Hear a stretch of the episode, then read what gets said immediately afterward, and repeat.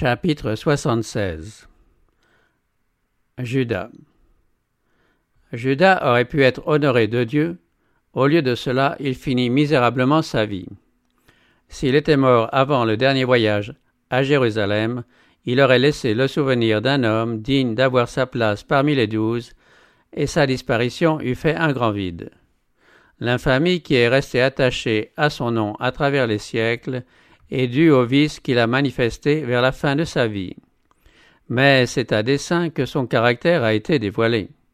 Il devait servir d'avertissement à tous ceux qui, comme lui, trahiraient leur mission sacrée. Peu de temps avant la Pâque, Judas avait renouvelé son contrat avec les prêtres à l'effet de leur livrer Jésus. On décida d'arrêter le Sauveur dans l'un des endroits où il se retirait pour méditer et prier. Après le banquet célébré chez Simon, Judas avait eu l'occasion de réfléchir sur l'acte qu'il s'était engagé à accomplir, mais il resta ferme dans son dessein. Pour trente pièces d'argent, le prix d'un esclave, il livra le Seigneur de gloire à l'ignominie et à la mort. Par nature, Judas était fort attaché à l'argent. Il n'avait pas toujours été assez corrompu pour accomplir une action aussi noire, mais à force de cultiver l'esprit d'avarice, celui-ci avait fini par dominer complètement sa vie. L'amour de Mammon dépassait chez lui l'amour du Christ. En devenant l'esclave d'un vice, il s'était livré à Satan, qui devait l'entraîner jusque dans les bas-fonds du péché. Judas s'était joint aux disciples alors que le Christ avait les foules pour lui. L'enseignement du Sauveur remplissait les cœurs d'émotion, tandis qu'on l'écoutait ravi dans les synagogues, au bord de la mer ou sur la montagne. Des villes et des villages, Judas avait vu accourir les malades, les infirmes, les aveugles. Il avait vu déposer aux pieds de Jésus des mourants. Il avait été témoin des œuvres puissantes du Sauveur, alors qu'il guérissait ses malades, chassait les démons et ressuscitait les morts.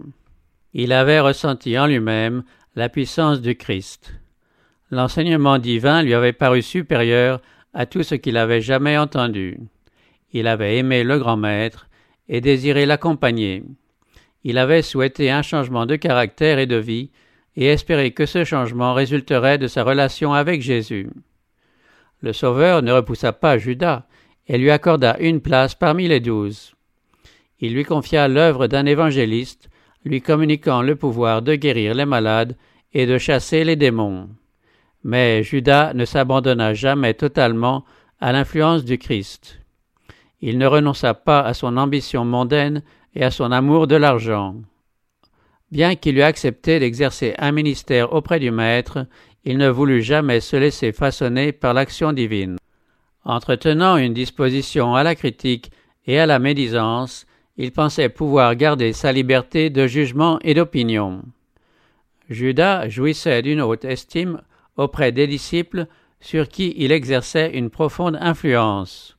Lui-même avait assez bonne opinion de ses qualités et considérait ses frères comme lui étant très inférieurs sous le rapport du jugement et de l'habileté. Il lui semblait qu'il ne savait pas saisir les occasions et tirer parti des circonstances favorables. L'Église, pensait-il, ne pourrait jamais prospérer avec des chefs dont la vue était aussi bornée. L'impétueux Pierre agirait sans réflexion. Jean, qui thésaurisait les vérités sortant des lèvres du Christ, était considéré par Judas comme un pauvre financier. Matthieu, qui avait pris l'habitude de l'ordre, était très scrupuleux sous le rapport de l'honnêteté et si absorbé dans la méditation des paroles du Christ que Judas n'aurait jamais voulu lui confier des affaires où il fallait un esprit vif et pénétrant. Judas faisait donc la revue de tous les disciples et s'imaginait que l'Église se trouverait souvent perplexe et embarrassée sans son habileté d'administrateur. Il se considérait comme un homme capable, sans égal. Il ne cessait pas de penser que sa présence était un honneur pour la cause. Judas était complètement aveugle en ce qui concernait ses faiblesses de caractère. Pour cette raison, le Christ lui donna l'occasion de les apercevoir et de s'en corriger. En tant que trésorier des disciples, il se trouvait appelé à pourvoir aux nécessités du groupe et à distribuer des secours aux pauvres. Quand Jésus lui avait dit dans la chambre pascale Ce que tu fais, fais-le vite, Les disciples avaient pensé que le maître lui donnait l'ordre d'acheter ce qui était nécessaire pour la fête ou de donner quelque chose aux pauvres. En travaillant au service d'autrui, Judas aurait pu se former un esprit désintéressé. Mais tout en écoutant tous les jours les leçons du Christ et en voyant sa vie exempte d'égoïsme, Judas caressait sa propre cupidité. Les petites sommes d'argent qui passaient entre ses mains étaient pour lui une tentation continuelle. Souvent, lorsqu'il avait rendu au Christ un petit service ou consacré du temps à quelque activité religieuse, il se dédommageait en puisant dans les maigres fonds communs. S'il parvenait à s'excuser à ses propres yeux, au regard de Dieu, il était un voleur. Scandalisé en entendant le Christ répéter si souvent que son royaume n'était pas de ce monde, Judas avait tracé un plan d'après lequel le Christ devait travailler. D'après lui, Jean-Baptiste aurait dû être délivré de sa prison. Mais voici que Jean avait été décapité. Au lieu d'affirmer son droit royal et de venger la mort de Jean, Jésus s'était retiré à la campagne avec ses disciples. Judas préconisait une attitude plus agressive et pensait que l'œuvre eût mieux réussi si Jésus n'avait pas empêché les disciples de suivre leur projet. Il observait l'inimitié croissante des conducteurs juifs et s'étonnait de voir leurs défis rester sans réponse quand ils demandaient au Christ un signe venant du ciel. Son cœur était accessible à l'incrédulité, et l'ennemi lui suggérait des pensées de doute et de révolte. Pourquoi Jésus insistait-il tellement sur des pensées décourageantes? Pourquoi prédisait-il des épreuves et des persécutions pour lui et ses disciples? C'est la perspective d'obtenir une haute situation dans le nouveau royaume qui avait amené Judas à épouser la cause du Christ. Ses espérances allaient-elles être déçues? Judas n'était pas convaincu que Jésus ne fût pas le Fils de Dieu, mais il doutait, et il cherchait quelque autre explication à ses œuvres miraculeuses. En dépit de l'enseignement du Sauveur, Judas avançait continuellement l'idée que le Christ allait régner à Jérusalem. Lorsque cinq mille hommes furent rassasiés, il essaya de réaliser son dessein ayant participé à la distribution de la nourriture faite à la multitude affamée, il avait eu l'occasion de voir le bien qui lui était donné de faire à d'autres. Il avait goûté la satisfaction que l'on éprouve toujours au service de Dieu et s'était employé à amener au Christ les malades et les affligés qui se trouvaient dans la foule. Il avait vu quel soulagement, quelle joie, quel bonheur apporte au cœur humain la puissance vivifiante du guérisseur et il aurait été capable de comprendre les méthodes du Christ.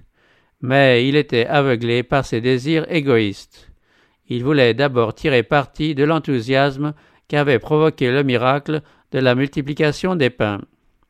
C'est lui qui avait mis sur pied le projet de s'emparer du Christ par la force pour le couronner roi.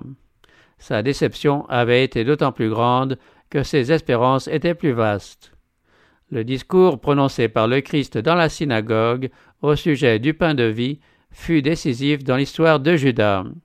Il entendit les paroles Si vous ne mangez la chair du Fils de l'homme, et si vous ne buvez son sang, vous n'avez pas la vie en vous. Il vit que le Christ offrait plutôt des biens spirituels que des biens matériels. Se croyant intelligent, il lui semblait deviner que Jésus n'obtiendrait point d'honneur et ne pourrait pas accorder de haute position à ses disciples, et il décida qu'il ne s'unirait pas au Christ d'une façon si intime qu'il ne put se dégager. Il allait surveiller les événements. Dès lors, il exprima des doutes qui jetèrent la confusion dans l'esprit des disciples. Il égarait ceux-ci en provoquant des discussions, en répétant les arguments que les scribes et les pharisiens opposaient aux prétentions du Christ toutes les difficultés et les contrariétés petites ou grandes, ainsi que les obstacles qui paraissaient retarder les progrès de l'Évangile, étaient pour Judas autant de raisons de douter. Il citait des passages de l'Écriture qui n'avaient point de rapport avec les vérités que le Christ enseignait. Ces passages, isolés de leur contexte, troublaient les disciples et augmentaient le découragement dont ils étaient sans cesse menacés. Judas laissait croire qu'il obéissait à sa conscience, et pendant que ses compagnons cherchaient des preuves qui vinssent confirmer les paroles du grand maître, Judas les conduisait insensiblement sur d'autres sentiers.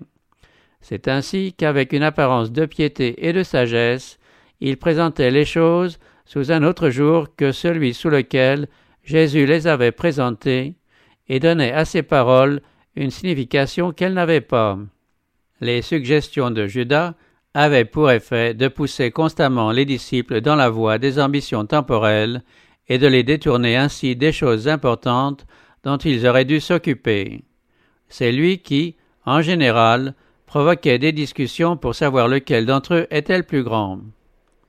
Lorsque Jésus dit au jeune homme à quelles conditions il le prendrait pour disciple, Judas en éprouva du déplaisir. Il crut qu'une erreur avait été commise. Des hommes comme ce chef, recrutés parmi les croyants, auraient puissamment soutenu la cause du Christ. Judas se croyait capable de donner des conseils et suggérait bien des plans qu'il prétendait avantageux pour la petite Église. Ses principes et ses méthodes ne seraient pas tout à fait ceux du Christ, mais il se jugeait à ce sujet plus sage que son maître. Il y avait toujours quelque chose que Judas ne pouvait accepter dans tout ce que le Christ disait aux disciples. Sous l'influence du traître, un levain de mécontentement agissait rapidement. Les disciples ne se rendaient pas compte du danger, mais Jésus s'apercevait que Satan faisait endosser à Judas sa livrée et faisait de lui un instrument pour influencer les autres disciples. C'est ce que le Christ avait donné à entendre une année auparavant. N'est-ce pas moi qui vous ai choisi, vous les douze? avait-il dit, et l'un de vous est un démon Cependant, Judas ne se posait pas d'une manière ostensible aux enseignements du Sauveur. C'est au banquet offert par Simon qu'il osa pour la première fois, exprimant ses sentiments d'avarice, murmurer ouvertement lorsque Marie oignit les pieds du Sauveur. Le reproche de Jésus le remplit de fiel. L'amour-propre blessé et le désir de vengeance rompirent leur digue et la cupidité qu'il avait si longtemps caressée prit complètement possession de lui. La même chose arrivera à tous ceux qui s'obstinent à jouer avec le péché. Les principes mauvais, non combattus et vaincus, offrent une prise aux tentations, et l'âme devient captive de la volonté de Satan. Judas n'était cependant pas encore complètement endurci. Même alors qu'à deux reprises il avait pris l'engagement de trahir le Sauveur, il lui restait encore la possibilité de se repentir. Pendant le souper de Pâques, Jésus avait montré sa divinité en dévoilant le dessein du traître.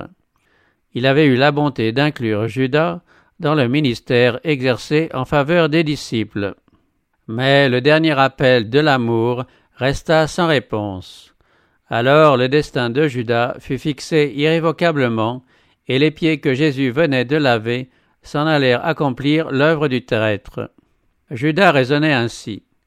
Si Jésus doit être crucifié, il faut que la chose arrive. L'acte par lequel le Sauveur serait trahi ne changerait rien au résultat. Et si Jésus ne doit pas mourir, il se verra forcé de se délivrer lui-même. De toute manière, Judas tirerait profit de sa perfidie. Il pensait donc faire une bonne affaire en livrant son maître. Judas ne pensait pas que le Christ se laisserait arrêter. Il se proposait, en le trahissant, de lui donner une leçon et voulait obliger le Sauveur à le traiter dorénavant avec respect. Judas ne savait pas qu'il livrait le Christ à la mort. Combien de fois, par les illustrations frappantes qui accompagnaient ces paraboles, le Sauveur avait réussi à mettre hors de la voie les scribes et les pharisiens et les avait forcés à se condamner eux-mêmes. Souvent, quand la vérité les avait blessés au cœur, pleins de rage, ils avaient saisi des pierres pour le lapider. Mais toujours il leur avait échappé. Il s'était évadé de tant de pièges que Judas était certain qu'il ne se laisserait jamais prendre. Il décida de risquer l'aventure. Si Jésus était vraiment le Messie, les gens auxquels il avait fait tant de bien se rallieraient sous son drapeau et le proclameraient roi. Ceci contraindrait bien des esprits indécis à prendre parti. Judas aurait l'honneur d'avoir placé le roi sur le trône de David, et cet acte lui assurerait la première place immédiatement après le Christ dans le nouveau royaume. Le faux disciple joua son rôle, il trahit Jésus. Lorsque dans le jardin il avait dit à l'entraîneur de la foule celui à qui je donnerai un baiser, c'est lui, saisissez-le. Ils croyaient fermement que le Christ s'échapperait de leurs mains. Et si on lui avait adressé des reproches, il se serait défendu en disant Ne vous ai-je pas dit de bien le tenir? On le prit au mot, et Jésus fut lié fortement. Judas eut la surprise de constater que le Sauveur se laissait emmener. Il le suivit anxieux depuis le jardin jusqu'au lieu où se tint le procès devant les chefs de la nation juive. Il s'attendait à tout moment à ce qu'il se manifestât, à la grande surprise de ses ennemis, comme le Fils de Dieu, et à ce qu'il anéantît les desseins ourdis contre lui. Mais à mesure que les heures s'écoulaient, Jésus subissant tous les mauvais traitements qu'on lui infligeait, le traître commença à redouter d'avoir livré son maître à la mort. Vers la fin du procès, Judas ne pouvait supporter plus longtemps les tortures de sa conscience. Soudain, une voix rauque retentit dans la salle et jeta dans tous les cœurs un frémissement de terreur. Il est innocent, Caïphe, épargne-le. On vit Judas, c'était un homme de haute stature, se frayer un passage à travers la foule étonnée. Il était pâle et hagard, et de grosses gouttes de sueur ruisselaient de son front. Se précipitant devant le siège du juge, il jeta à terre en présence du grand prêtre les trente pièces d'argent reçues pour livrer son maître. Puis, saisissant vivement la robe de Caïphe, il le supplia de relâcher Jésus, assurant qu'il n'avait rien fait qui fût digne de mort. Caïphe, bien que confus et hésitant, se dégagea avec colère. La perfidie des prêtres était manifeste. On voyait clairement qu'ils avaient corrompu le disciple pour qu'il trahît son maître. J'ai péché, s'écria Judas en livrant le sang innocent. Mais le grand prêtre, qui s'était ressaisi, lui répondit d'un ton méprisant. Que nous importe, cela te regarde. Les prêtres avaient bien voulu se servir de Judas comme d'un instrument, mais ils méprisaient sa bassesse. Quand il se présenta pour confesser sa faute, ils le repoussèrent. Alors Judas se jeta aux pieds de Jésus, le reconnaissant comme fils de Dieu et le suppliant de se délivrer. Le Sauveur ne fit aucun reproche au traître. Il savait cependant que Judas n'éprouvait pas une vraie repentance, un sentiment intolérable de réprobation et la perspective du jugement avaient arraché cette confession à son âme coupable. Mais son cœur n'était pas brisé de douleur à la pensée d'avoir trahi le Fils immaculé de Dieu et renié le Saint d'Israël. Néanmoins, Jésus ne prononça aucune parole de condamnation. Il jeta sur Judas un regard de pitié et dit C'est pour cette heure que je suis venu dans le monde. Un murmure de surprise parcourut l'assemblée. La patience du Christ à l'égard du traître était un sujet d'étonnement pour tous. On eut une fois de plus la conviction que cet homme n'était pas un simple mortel, mais on ne pouvait comprendre pourquoi s'il était vraiment le Fils de Dieu, il ne se dégageait pas de ses liens et ne triomphait pas de ses accusateurs. Voyant que ses supplications restaient vaines, Judas se précipita hors de la salle en s'écriant C'est trop tard, c'est trop tard. Il ne se sentait pas capable de vivre pour voir Jésus crucifié, et, dans son désespoir, il alla se pendre. Un peu plus tard, ce même jour, sur la route qui du palais de Pilate conduisait au calvaire, les cris tumultueux et les moqueries de la foule méchante qui accompagnait Jésus au lieu de l'exécution furent interrompus. En passant près d'un endroit retiré, on vit au pied d'un arbre desséché le corps de Judas. C'était un spectacle horrible. Sous le poids de son corps, la corde avec laquelle il s'était pendu à l'arbre s'était rompue. Sous l'effet de la chute, le corps s'était déchiqueté et des chiens étaient occupés à le dévorer. Ses restes furent immédiatement ensevelis pour les soustraire à la vue. Mais il y eut dès lors moins de moqueries dans la foule, et chez plus d'une personne la pâleur du visage révélait les pensées intérieures. Déjà, la rétribution semblait atteindre ceux qui s'étaient rendus coupables du sang de Jésus.